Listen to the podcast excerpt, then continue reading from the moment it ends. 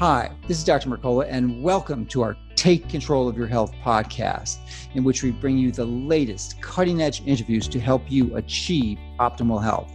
This next interview is part of my Best of series, which features some of the most popular interviews with leading health experts. So, thank you for listening. Now, let's get started with this week's program to help you and your family take control of your health. Hi, this is Dr. Mercola helping you take control of your health. And today we are joined by Dr. Michael Hamblin, who is an expert in this area, and he has quite a prestigious background of credentials as a researcher. He's an associate professor of dermatology at Harvard Medical School, and he's also a principal investigator at the Wellman Center for Photomedicine at Massachusetts General Hospital, and a member of the uh, Harvard MIT Division of Health Science and Technology. So he's really got an enormous amount of expertise in this area, and we are honored and uh, uh, really privileged to have him uh, with us today. So thank you for joining us, and Dr. Hamblin. I'm very pleased to be uh, joining you, Dr. Mercola. Um, do you want me to just plow right in, or would you like to ask some questions? Well, I have a, I have a load of questions because I'm absolutely beyond fascinated with this topic because I think the implications are just extraordinary uh, with respect to what it can do for our health and relatively inexpensive and certainly almost always non-toxic. So those are high on my list of great, great uh, uh, characteristics of strategies I'd like to recommend. So why don't you start and then I'll interject my questions as we as you go along. Okay. So you started off introducing a concept you called infrared therapy. And that is part of a thing that we call photobiomodulation. So photobiomodulation now includes light of all wavelengths, visible light, right from the blue through the green, through the red, and into the infrared. And possibly the most commonly used wavelengths of light are what we call the near infrared. So that starts about 750 nanometers and goes all the way into maybe 1200 nanometers. That's the near infrared which has a lot of biological effects and it also penetrates well into the body. Because other colors of light, like blue and green, have a lot of biological effects, but they don't penetrate too well. So ideally, we want to have highly active wavelengths of light that penetrate well into the body. Now, there is another kind of infrared radiation, usually called far infrared, which again has biological effects. And that's the kind of infrared you get from an infrared heat lamp or an infrared sauna. Um, a lot of people like infrared saunas, they, they have a lot of health benefits. They're sort of vaguely similar to photobiomodulation, but you know, there are differences. Um, you know, so the well, well, let's let's stop stop here for a moment just to clear up some of the distinctions because my understanding of heat lamps is that they are indeed mostly far infrared, but they're 10% uh, of the energy is near infrared. It so, be, yep. Yeah, so they do have uh, important biological effects also, and I and, and uh, with respect to the penetration, it's my understanding that those higher wavelengths beyond 900 1000 nanometers tend not to penetrate well.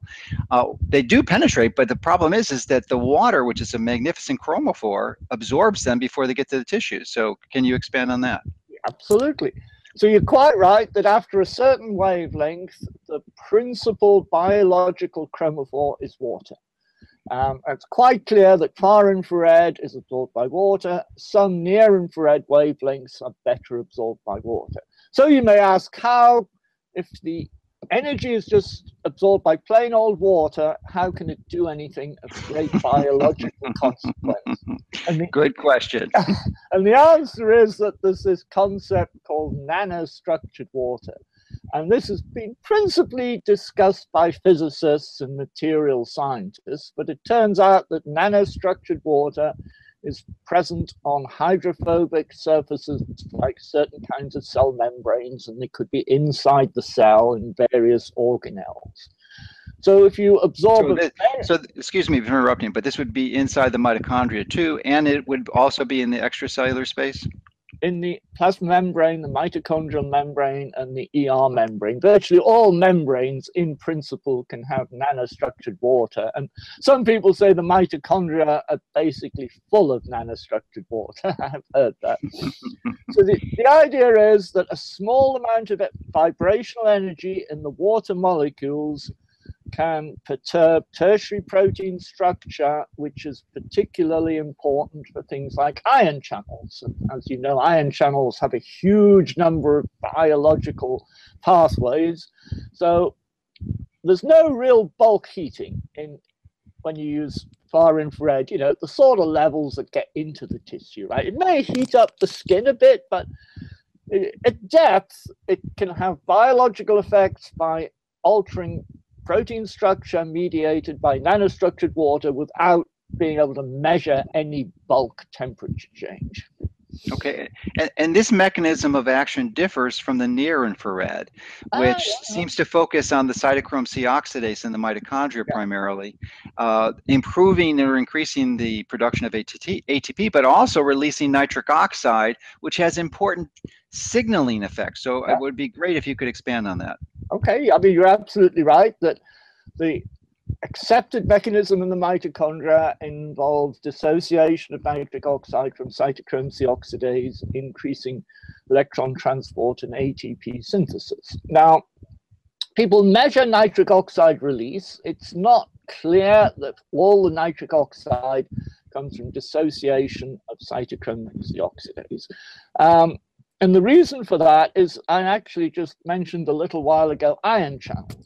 Mm-hmm. Turns out that a lot of these, what we call transient receptor potential ion channels, will activate various kinds of nitric oxide synthase or nitrite reductase. So there are several recognized pathways to nitric oxide other than dissociation from you know, heme and copper centers and cytochrome C oxidase. And interestingly, the kind of light that produces these other nitric oxide pathways tends to be either blue or green, or they're quite long wavelengths near infrared. That's what we found in our lab. So red and you know short near infrared produce nitric oxide probably by a different pathway from blue, green, and long near infrared. That's that's our present understanding of this. Um, mm. So the, the is there any, any, any speculation of what those pathways might be? Because I haven't read about that in the literature. Well, as I say, these nit- nitric oxide synthase and nitrite reductase have been shown to be activated by ion channels by TRP ion. Yeah. All right. Um, somebody else also showed that cytochrome C oxidase could be a light dependent nitrite reductase, which is different from dissociating inhibitory nitric oxide. So there's a lot for us to learn about the mechanisms, you know, and I think we're making substantial progress in teasing apart these mechanisms. Um, keeps folks like me busy in the lab, you know, because I have to. um, but you know, by and large, the, the thing to remember about photobiomodulation is it's highly biphasic in dose. So many people have got themselves into trouble by giving too much light. Uh, I, def- I definitely wanted to touch on that. So please expand because this is a massively important concept. It's the Goldilocks dose. There's this, this, this narrow range where it's going to give you benefit, and if below or above, below that, not much benefit, and above, you can actually cause harm. Well, that's that's the idea. Yes, I mean it's not a narrow range actually. It's it's quite a wide range. So, you know, obviously there's a, power density, what we call milliwatts per square centimeter, there is a level where nothing will happen. You can sit in this light 24 hours a day, it'll have no effect, right? But that's very low levels of light. So then you raise the dose and you get biological effects. And if you keep raising it, these effects will diminish. And it's possible that if you give a huge amount of light, you could actually damage the tissue and people have even proposed you could treat cancer, for instance, by giving huge amounts of light. not the most efficient way, but people have proposed it.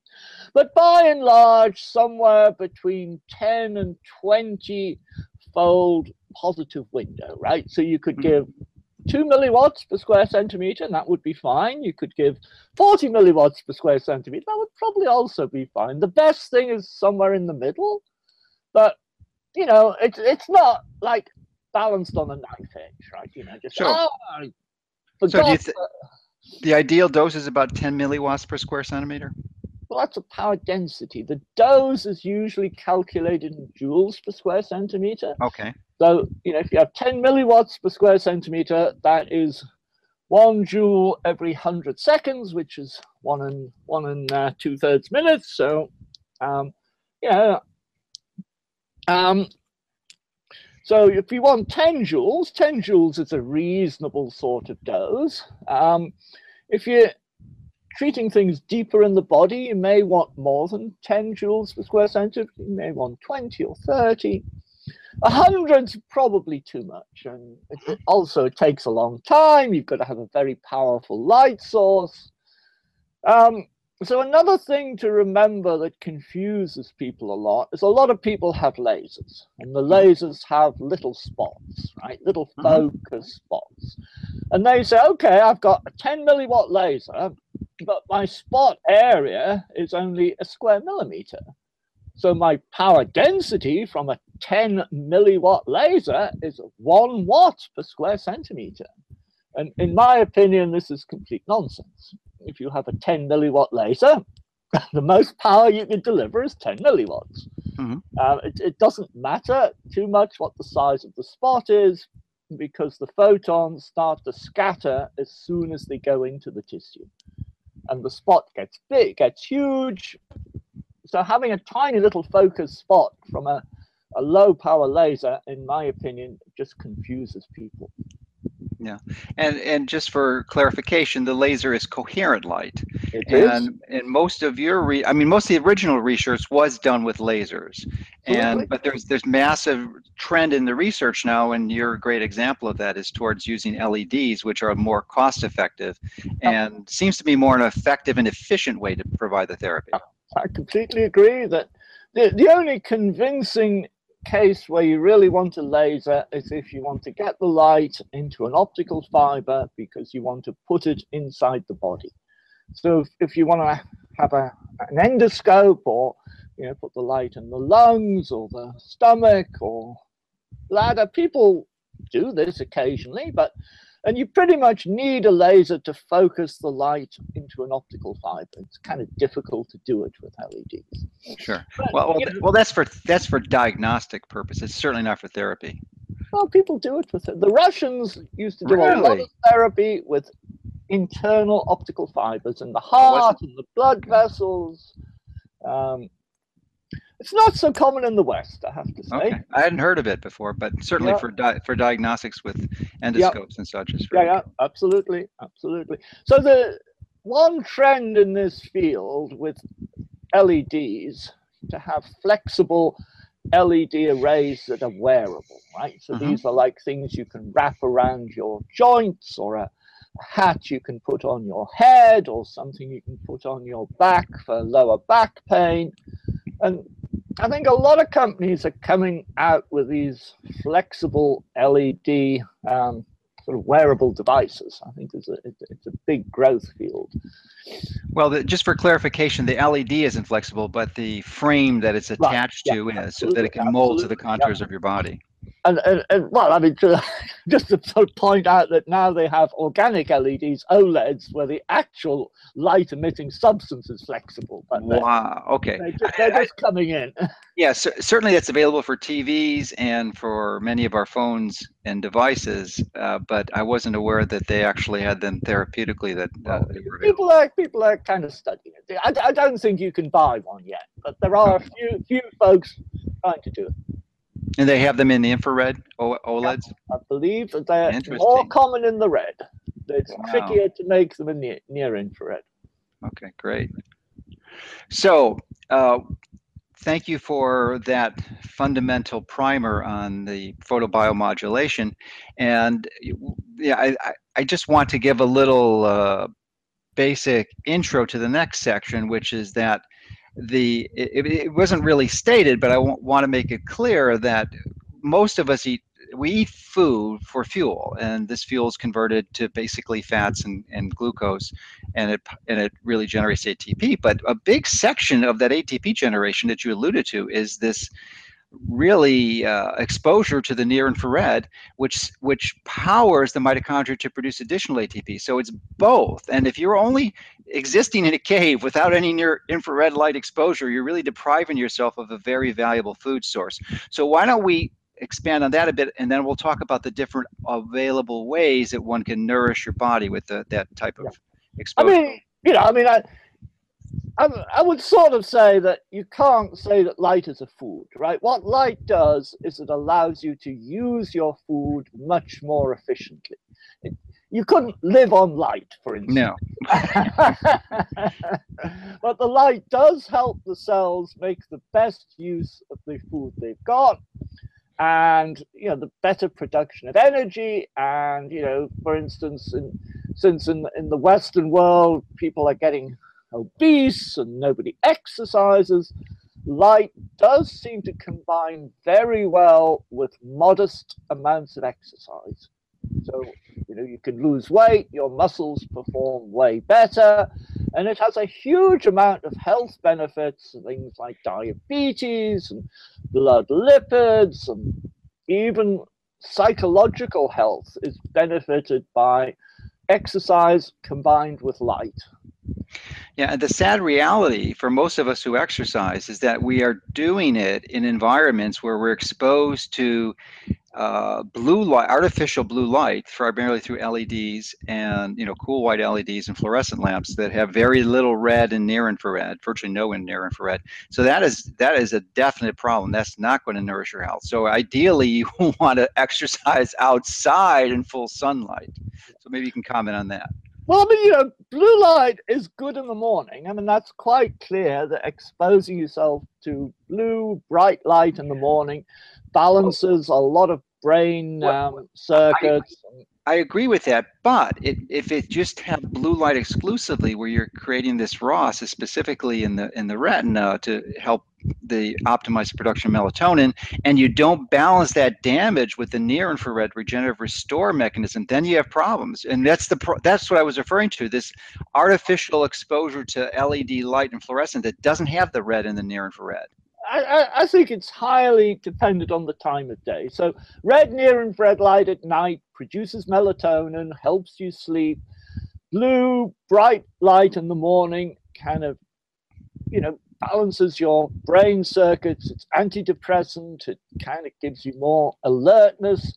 But, you know, as with anything, dose is key. You can probably more easily overdose yourself with blue light than probably any other wavelength. So I think you have to be careful with blue light because you can probably overdo it. Excellent. So the it would appear just superficially that the ideal way to receive most of this exposure and certainly the least expensive for most of us would be to simply to go outside and expose as much of your skin as possible obviously impractical for most people in the winter unless you live in the subtropics so but certainly for the summer that's possible so I'm wondering if you could help us understand the comparative therapy benefits or therapeutic benefits from a, a, sunlight exposure versus some of these devices that generate the red and the near infrared. Because it, uh, it, has to do with the energy density, and it's something I don't quite understand yet. So I'm hoping you can help us, yeah. help at least me clear up the confusion. I suspect many others would too.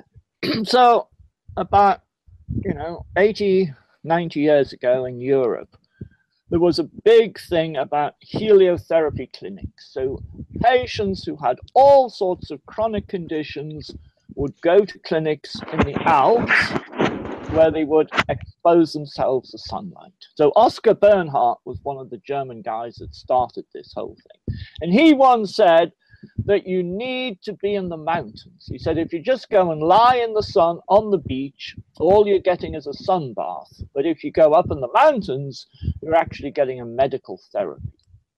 So the key question is why is sunlight so much better up in the mountains? And you know, one theory, well, it's got a lot more ultraviolet if you go up high, but it's that's probably not the reason, in, in my opinion, you know, because ultraviolet will give you sunburn if you get too much of it. So I mm-hmm. don't think it's the ultraviolet.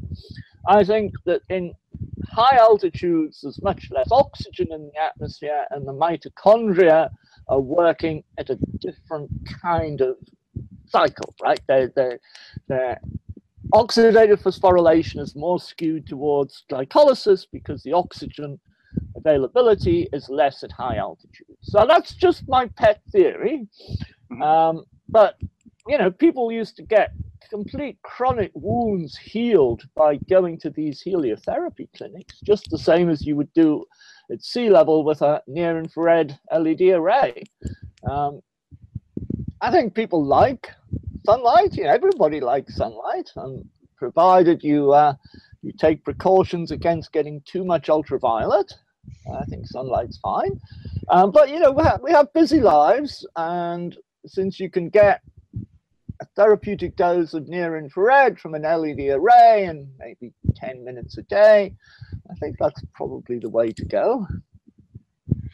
Okay, so but are you suggesting that they you can receive equivalent benefits from either? So if you have the opportunity to expose yourself outside, uh, you know, either in the subtropics in the winter, or as you mentioned at altitude, because I've got friends who live at Park City, which is like seven, eight thousand feet, and uh, even in February, they are actually getting enough ultraviolet B radiation so they could actually, you know, when it's warm, because when it's sunny out in the afternoon, uh, they can expose their sons and their, their skin and actually get significant levels of vitamin D even in February, well, which is. Well, I mean, I mean, the vitamin D is, is obviously another great yeah. plus about, about sunlight. Um, uh, you know, again, you, you can get too much UV, but everybody oh, sure. needs enough UV to get a, a quota of vitamin D. Um, I just thought it was interesting this this thing from 80 years ago about the altitude because I don't think anybody ever tweaked this. Um, another interesting thing that I thought once is that throughout human history, people have liked to sit around fires for mm-hmm. tens of thousands of years from cavemen. Every mm-hmm. evening, people would sit around a fire and expose themselves to infrared, and a lot of it far infrared, you know, the sort of thing you get from glowing embers. And it's only in the last 30 years that people have stopped sitting around fires regularly. Everybody has central heating now. Mm-hmm. So you could say that Western civilization is suffering from a deficit of far infrared light. Yes, indeed. Yes, indeed. And as you mentioned, for that time frame, that was really the only light exposure we had at night for them. Yep. And it was was it was literally uh, some type of fire, whether it was a lamp or a, a, a regular wood fire or a stove. Uh, that was that was it, or a candle. Um, that was it. So it's only in the last 150 years or so, or 2025, that we've had these artificial lights. And yep. fortunately, the first ones, the incandescents, were relatively close to those fires. Uh, uh-huh. the, yep. they, they had a little more blue, of course, uh, but yep. not much more. And if you look at the spectrum, it's it's a pretty close to a candle. Yep. Mm-hmm. Yeah, no, absolutely. And uh, but but that's not the case now. We've we progressed to the L for the fluorescents and then the LEDs, which are ma- yeah. massively more energy efficient, but biologically not as healthy. I mean, yeah, I think a lot of people think that regular fluorescent lights, like most of us have in our offices, are probably bad for you by and large. I mean, mm-hmm. certainly not good for you, possibly slightly bad. Um, I think the thing about LEDs is that you put them, generally, you put them right next to your skin, and for a relatively um, brief period 10 minutes, 20 minutes, that sort of period and you can feel the benefit. Um, I don't know if you've seen, but um, there's a whole body light bed. Um, James. Carroll Thor makes this called the Novo Thor. And it's an amazing thing. It's 500 watts of LED power, and you okay. can climb in it for like 10 minutes, and it, you can feel the difference. I mean, you really can. It's kind of expensive, so not many people have one at home. But uh, what's the what's the price range on something like that? Over a hundred thousand dollars. That is quite expensive. Yeah. So. what type of LEDs do they have in there? Is it the, certainly the red and near infrared? Red and near, yeah, it's six sixty eight fifty, I think. That's it. That's the only two. Only two, yep. Wow. Uh, that's probably equal, maybe a bit more of the near infrared. A lot of people put one part of red and two parts of near infrared. Well, let me ask you a, sort of a tweaking question uh, because it seems we never really addressed the freak or the wavelength that optimized the optimized wavelength for stimulating cytochrome C oxidase. Uh, there seems to be a range of about 810 to 830, and you just mentioned 850. What would your guess be for the, and your studies show that that is the ideal target? Because these, the, the, and when you answer that, we'll talk, we'll talk about some other components too, because I think uh, the, that, that is a very narrow focus stream, and I want to compare that to the yeah. analog method, uh, exposure that you get from a, uh, something like sunlight. So, you know, we've done a lot of studies over the years, um, and we cannot really detect a difference between red light like 660 and near infrared, let us say 810, 830, 850. So, first of all, all the 800s seem to be the same. And also, as far as we can tell, something in the mid 600s, like 660, is the same as the near infrared. Now, I think a few other folks have claimed to find some differences, but there's not much difference. Really, really, so the, the, the red at 660 will still provide the same mitochondrial benefits. Yep, absolutely. I did not know that. Uh huh. That is interesting. I didn't even. I thought they were completely different, but it makes no, sense because they're pretty close. I mean, they're not that far apart. No, but in between, 730 does virtually nothing. Interesting. Uh, why do you think? Why do you think that is? Well, the theory is the absorption spectrum of cytochrome C oxidase has two peaks, one in the mid 600s and one about 800. Okay. And Tiina Karu published that, and the Wisconsin folks published that. Several folks have, have done that. Okay. Well, well, let's transition into the difference between the uh, focused digital spectrum of a LED light source and an analog like an incandescent or the sun, so which has the complete wavelengths. And you will just alluded to the fact that there's these these bands or gaps that there doesn't appear to be any any biological benefit. Although I'm inclined to sus- or concerned that that may be the same approach that we looked at at junk DNA previously, which we now know is not junk DNA. Yep that actually has some benefit. We just don't understand it at this point. So maybe you yeah. can expand on on the at least what the current thought on this concept is. Yeah, I think you know some wavelengths seem to be very good for relieving pain. So blue light, particularly, and you probably know that Philips is selling a a blue LED patch called the Blue Touch for lower back pain. Um, other folks are starting to use blue light for painful conditions. Um, people say red light is good for relieving inflammation. So, you know, inflammatory conditions.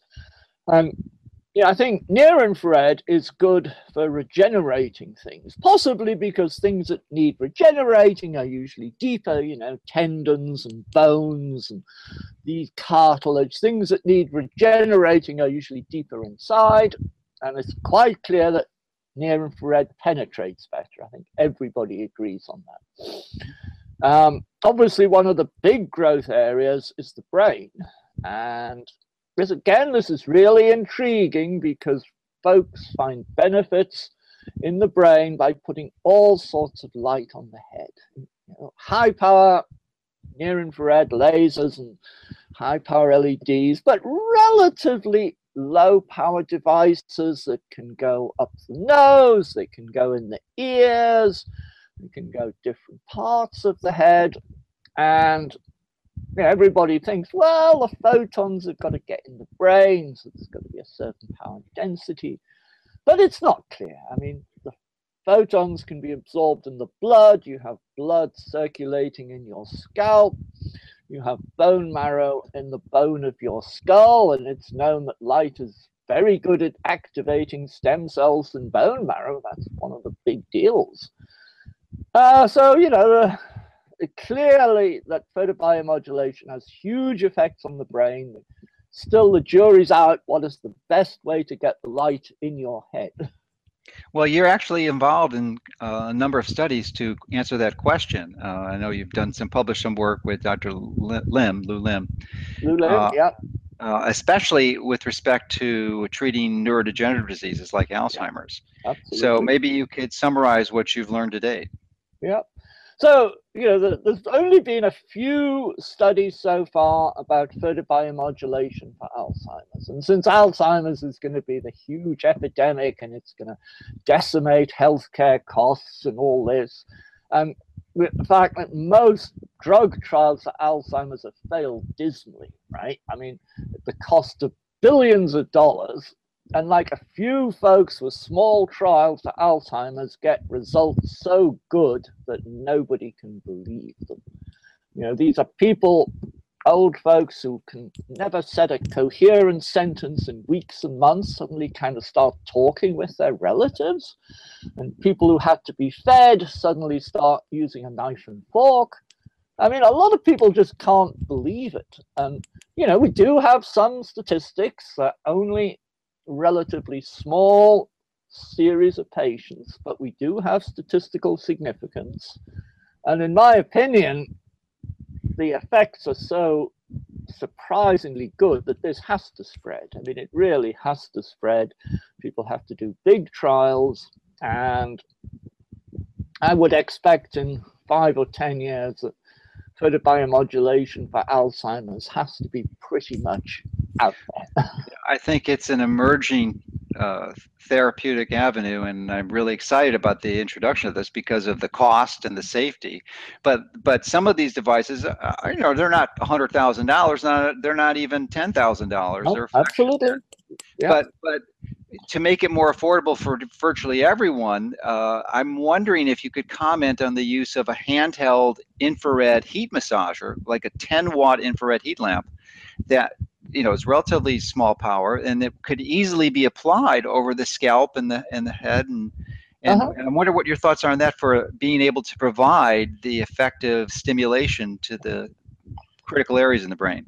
Well, I, I, get a lot of emails from folks asking me what device they can buy to use at home because uh, you know, a lot of these folks do not have a lot of money. So mm-hmm. I tell them to look for near infrared security floodlights. So these are 850 nanometers and they're sold so that various companies can have an invisible security light with an infrared camera so intruders can't see they're being filmed. And these are powerful. So you can get 70 or 100 watts of optical power Wow. Thousand dollars, a few hundred dollars sometimes. And if this was a laser, it would cost you a hundred thousand dollars. But hmm. these LEDs that are produced in the Far East and made into these flood lamps, each single diode is three watts, right? Okay. So that is a chunky diode. It is. Yes, yes, it is. So it's a it's a heck of them, a lot of them, and I'm wondering if we could go back and really address the Goldilocks dose because you mentioned that there's a, there's a there's a fairly significant band of therapeutic efficacy, but at some point it becomes actually uh, counterproductive and actually causes more harm than good. So what what do you think the window is with respect to the number of watts of these LEDs that you'd be putting on your scalp? Right. I mean, again, this is a good question. That is it the total amount of energy you're putting in your body? Because these arrays, and for instance, the whole body light bed is a huge area, right? The power mm-hmm. density is modest. It's the same as anybody would use 10 or 20 milliwatts per square centimeter. Oh, that is the power density on that bed. Okay. Yeah, but it's a big area.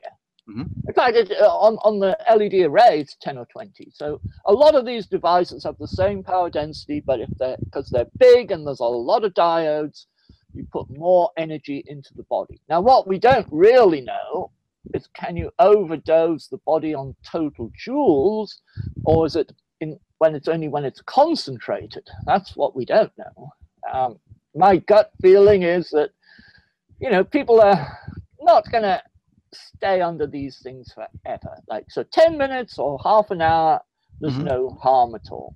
Okay. You know, maybe if you went to sleep all night, you would overdose yourself. It wouldn't surprise me. But mostly, I, I tell people they can use these things for 10 or 20 minutes a day, and it'll have major benefits, and they're extremely likely to have any ill effects. And let me also just comment that the security lamp uh, ball, or devices that you recommended. Uh, thank you for that. Uh, they're because they're at 850 nanometers. They that's that's not a lot of heat. Whereas a heat lamp would actually, if you had the equivalent 100 watt heat lamp, I mean, you could burn yourself. But the, yeah. you're not going to burn yourself with this. No, it's, it's, virtually no heat at all. Like, yeah. You can feel a little warmth, but it's like no heat. No. Yeah. So that's a that's a great strategy. And actually, it just occurred to me that because uh, I was this may be more effective to uh, set because a number of people have infrared saunas. Um, that's been the, a popular choice for. And I think, and I'm a strong advocate of those. I think there's many benefits as long as they are very low EMF because you can have very dangerous EMS from some of these ceramic panels. And uh, but I think if you have one of those low EMF far infrared, it would seem that you could put some of these security lamp devices in there, and essentially you would have a. it really it, it really isn't full spectrum, but it's it's it's I guess biologically full spectrum because you're getting the near infrared and then you get then certainly all the far infrared. Yeah, I've heard that people are getting saunas that have both near infrared and far infrared. Try and get but, the best of both. But I think that, that that's being done with heat lamps, you know, which is good because you want to get it hot anyway. Eh, but 80, 90 percent of that heat lamp is is is still far infrared. It's not the near. Yeah, no, absolutely. But so you know, it, it seems it would be a lot more effective dose if you use these security camera. Uh, yeah. Secure what? What? They're security camera lights. That's what they're called. Yeah, floodlight. I guess could, I think they call them like near infrared floodlights. Okay, so that's a that's a great strategy. And so, to the best of your knowledge, no one's really doing experiments with these. No, I don't think so. No. No, no. But but the science suggests it would work. The science has been done yeah, and also, you know, several folks have got them because I recommended them, and the feedback I get is they work just great. Wow. You said, that, work, work great for what? Well, you know, a lot of people have problems with the brain, but other people have like orthopedic problems, musculoskeletal problems, um, you know, where typically near infrared photobiomodulation works great The question just is what's the best way to, to deliver it to the body? Yes, indeed. Um, you know, I think that for a lot of applications that are, are going to be great, nobody's really studied them much. And I'll give you one example, which is kidney failure, right? Mm-hmm. So, kidney failure is the third leading cause of death. And these are old folks who are dying from kidney failure. You can't really give them transplants because they're elderly. And you know, you put a near infrared LED array around the, the where their kidneys are, and this seems to work like a dream, but hardly being studied at all. oh my gosh. Before I went to medical school, I actually harvested kidneys for transplants for patients. And, okay. You know, so I have some experience in that, that area. But, you know, even in an ideal circumstance, you have to be, it's not your own tissue. So you have to be placed on these very dangerous and necessary immunosuppressive drugs, which will literally destroy, to seek to destroy your immune system or certainly suppress it and, and have their own complications. So, boy, and the cost with that. I mean, it's, it's most of those, almost everyone is, it's, I believe there's a, it's an aspect of Medicare or Medicaid program. I think it's Medicare, end stage renal disease program where it's covered by the government. So, uh, you know, they don't have to worry about paying for it, but geez, I mean, it is expensive, and you know, we're spending three trillion dollars a year every year. So it would be a far less expensive and safer long-term option to use some infrared therapy. Absolutely, I couldn't agree more. Yeah. Any any other exciting applications that you've seen it used for? Well, I wasn't I aware think, of the kidney one. Yeah, well, you know, diabetes, metabolic syndrome, diabetes, and again, you know, where do you put the light? I think most yeah. people end up putting it on the belly, right? Because, you know, light has effects on fats and you know, it can melt it away a little bit, but it's, it's anti-inflammatory. And, and a lot of these problems are caused by having excess inflammation in your sort of belly fat. Right? It's just mm. like a mm. big sort of reservoir of all these inflammatory cytokines. So I think so, Does the near, could you explain the impact of near infrared on the inflammatory process and the Well, cytokines? It's highly anti-inflammatory. It, it seems to change the macrophage phenotype from M1, which is pro-inflammatory and you know interleukin 1, TNF alpha, IL6, to M2 phenotype, which is IL4, IL10, TGF beta. And the interesting thing is that M2 macrophages are really good at phagocytosis, right?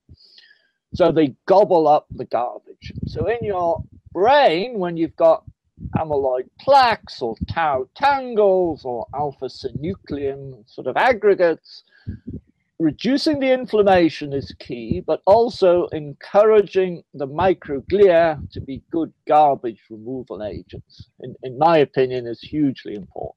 But nevertheless, for many systemic inflammatory disorders such as type 2 diabetes and metabolic syndrome and all these things, changing the inflammatory profile from pro inflammatory to anti inflammatory has a huge big deal. So, do, do you think there sounds like there'd be some benefit uh, to expose yourself on a regular basis? This I've seen some devices that are almost the size of a conventional door that are, have about 300 watts of LEDs that you can you can essentially expose your whole body to it. And in, in, an, in an array like that, what would be your estimate for an optimal dosing strategy? Like 10 minutes on each side of your body? Yeah, I think that's probably right. Yeah, absolutely. Yeah, so it's simple to do. You could, you could actually. And is there at at, at 600 and 850?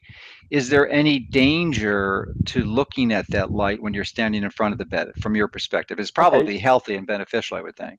So red light can dazzle you, and and especially you know 630. If you look at a 630 nanometer array, you get dazzled, but it's not harmful for the eyes. You know, it takes you a while to recover. Near infrared is actually very good for your eyes. Um, you know, things like 830 or 850. You know, as I get older, I know think my eyesight's not as good as it was. I quite often stick some 850 nanometer light in my eyes. Um, yeah, yeah. Sometimes I, Well, well let, let's talk about that for a minute because we do have an epidemic, not only of Alzheimer's, but of age related macular degeneration. And it's my contention and belief that that's largely related to the exposure of these uh, tr- tremendous amounts of uh, LED light sources on our computer monitors and our phones and our, our, our lights in our home and offices. So uh, paying careful attention to that. Oh, and at night, if you're traveling at night, I mean, if you're traveling down the road, every one of those flashlight or those headlights, almost everyone. I mean, I'm sure there's some antique autos that have incandescents, but almost every all the new cars have LED lamps. So you're staring into headlights of LED, which is blue light at night when you don't need it at all. Yeah, I mean, so- I, I, I suppose you know headlights driving at night is is not good for. Yeah, I, I, I think the contribution to age-related macular degeneration of ambient light is, is probably minimal. Actually, I mean, I think it's much more Interesting. unhealthy lifestyle, no antioxidants, too much fat, too much stress, not enough exercise, chronic systemic inflammation, all the things that are causing most of the diseases of the Western world. But, you know, I mean, there are papers that show that blue light can damage the retina. Um, Yeah, they're they're pretty clear. I mean, I've I've read a number of studies that support that. So if you if especially if it's not balanced with the infrared, so I, that's why when I drive at night, I always have my yellow sunglasses in the car. So I put my sunglasses on at night. As soon as all right. sunset, I, I put them on. So all the all the headlamps look yellow. Uh, Which- well, pro- probably a good idea. Yeah. And I and let me just share my personal experience. And even though it's anecdotal and certainly doesn't prove a darn thing at all, but I've noticed an improvement in my visual acuity. And I typically run my um, all my monitors. It's very rare where I put over 2,000, where unless I have to see something. And typically, especially in the early morning, it's at 1200K, which is pretty much orange. you know, so uh, it's it's pretty interesting. And so I think that Well, I'm just wondering, you know, it doesn't matter what I think, you're the expert. I'm wondering what your perspective, you're the expert in the photobiomodulation. It seems from my perspective that if you can avoid this blue light at the wrong times and you can nourish your eye with this healing near infrared frequencies, yep. that you could actually reverse this macular degeneration. Yeah, yeah, yeah. And, I mean, what's your what's your impression? No, I mean, there's a uh, a startup company called Lumithera, which Clark Tedford started up, which is treating age-related macular degeneration with photobiomodulation. So as a, a, specific device, a bit like a slit lamp, and you put your put your eyes in the right sort of slots, and this machine shines light into your eyes, red and near infrared principally. And he's done clinical trials, and, and uh, I don't know whether they're published yet, but you know the odds are that it's highly effective, and he will eventually get FDA approval, and he'll be able to market this device to ophthalmologists. So that's his business plan: is is is you know a clinical device for ophthalmologists, and yeah, you know, and, and, and that's great. But you you've shared with us that the biohack workaround that you don't have to wait for the FDA and you can buy today on Amazon with your not eight eight hundred fifty. Yeah, absolutely. Uh, camera, infrared light, and you can use it today. And there's essentially yeah. reaffirmed that there's no danger at these frequencies, yeah. or this at this energy yeah. intensity, rather. Absolutely. Yeah. So we, we, in the future, we envisage some devices which will get FDA clearance for efficacy and will be clinically used in hospitals and ophthalmologists and even psychiatrists and all medical professionals. And then there'll be a whole army of other devices that people have at home. And I, I can see the day when every household will have one or two light therapy devices. Absolutely. Now, I would like you to comment now on the frequency because most of the devices we're referencing are continuous. They're, they're, they're, there's no frequency. There's just a steady stream of yep. photons coming out. So you can modulate it with frequencies. And it's my understanding that the ideal is probably between 10 and 40 hertz. And anything over 100 hertz probably doesn't have any biological effect or maybe a negative biological impact. So I'm wondering if you can talk about how important it would be the frequencies and maybe uh, even optimizing that security light by making it pulse at 10, 20, 30 hertz. Yeah. No, I, I think, you know, by and large, I, I agree with you that if it turns out that pulsing is better than CW, and there is quite a bit of evidence it probably is better, maybe not a huge amount better, but definitely better, then the optimum frequency is somewhere between 10, 20, 30, 40 hertz. So there was a study from MIT that got a lot of publicity recently when mm-hmm. they used 40 hertz light flashing into the eyes to treat Alzheimer's in mice. You know, everybody got sort of read this on the internet, and they said this 40 hertz was like a magic frequency, right? And that's the gamma frequency in the brain, right? I believe so. Yeah. Um, you know, we, we did a study that found 10 hertz was better than CW and better than 100 hertz. If, if pulsing is better, it's likely to be in that range, and I completely agree that cells cannot respond to kilohertz. It's just way too fast for cells to even take any notice of. Well, great. So, uh, are there any other uh, developments on the horizon that uh, we're unaware of that uh, you have insights to because you're networked in that community?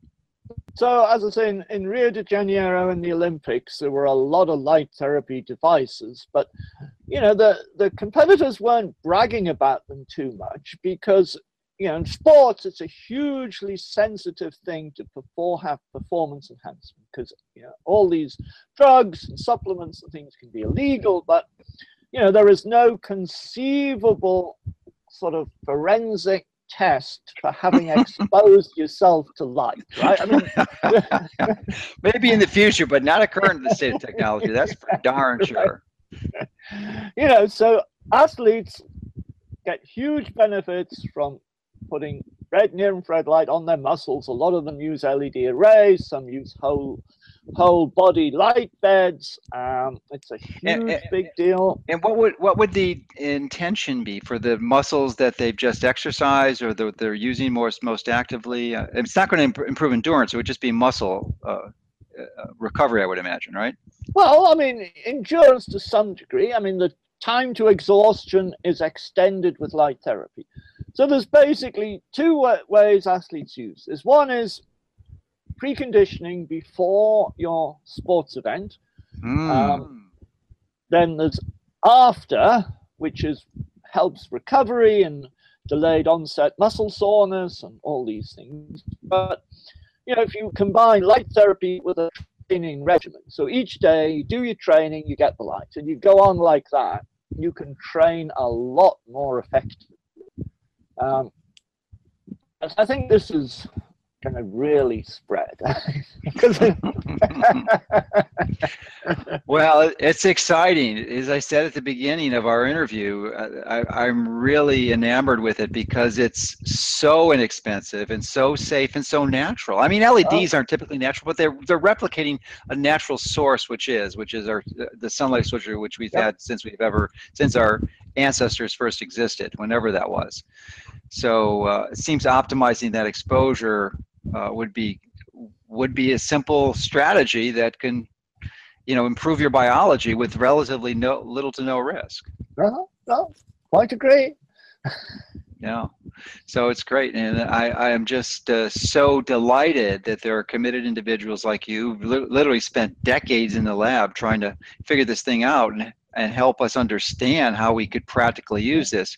One, one of the uh, uh intentions of my first starting this site was to radically decrease the time at which researchers like yourself, who committed de- decades of their life's work to uh, developing these principles, is to, to decrease the time at which it's clinically applied. Because normally, in the past, as you know, when you first started out, it could be uh, half a century before these, this knowledge became common. So now yeah. we now we can decrease that time. So thank yeah. you so much yeah, we're just coming up pretty much to the 50th anniversary. So, uh, you know, Endre Mester was the first one to start treating um, non-healing wounds in uh, 1967. So, exactly. And he did, he did that with lasers, didn't he? He did it, did it, yeah, did it with the ruby laser and then a HeNe laser. And for, for 20 years, everybody used lasers. But, but now LEDs are rapidly taking over. Yeah, well, but as we mentioned earlier, photobiomodulation has been around for centuries, and we yeah. in, in the most recent times, you know, Kellogg in 1910 yeah. and Finsen yeah. with the Nobel Prize, so in 1902, 1906, somewhere around there. Uh, so you know, we've been doing this for a long time. It's just that there's this emphasis and encouragement in the conventional medical model to rely on expensive and dangerous medications because they can and they're encouraged to do that rather than these yep. simple strategies. Yeah. And, you know, something like psychiatric drugs are just horrendous. They, have yeah. virtually no positive benefits. They have huge numbers of side effects. Um, you know, I'm just putting simple light on your head works a damn sight better than these drugs. Yes, indeed. All right. Well, this is. Uh, is there anything, any other insights you'd like to share with us before we let you go? I think I've covered quite a lot of stuff. I mean. Yeah, we, we extracted it out of you, and I really appreciate that because you've provided the parameters and the guidelines that we could safely and successfully integrate this into our life in our lifestyle and at a relatively low cost. So, Thank you so much for all your work and for sharing it with us. I really appreciate it. Thank, thank you for giving me the chance to raffle on. You know, as you can tell, I like talking about this stuff. yeah, well, you should. You've committed your whole life, professional life, to it. So that's it's great to be able to share it.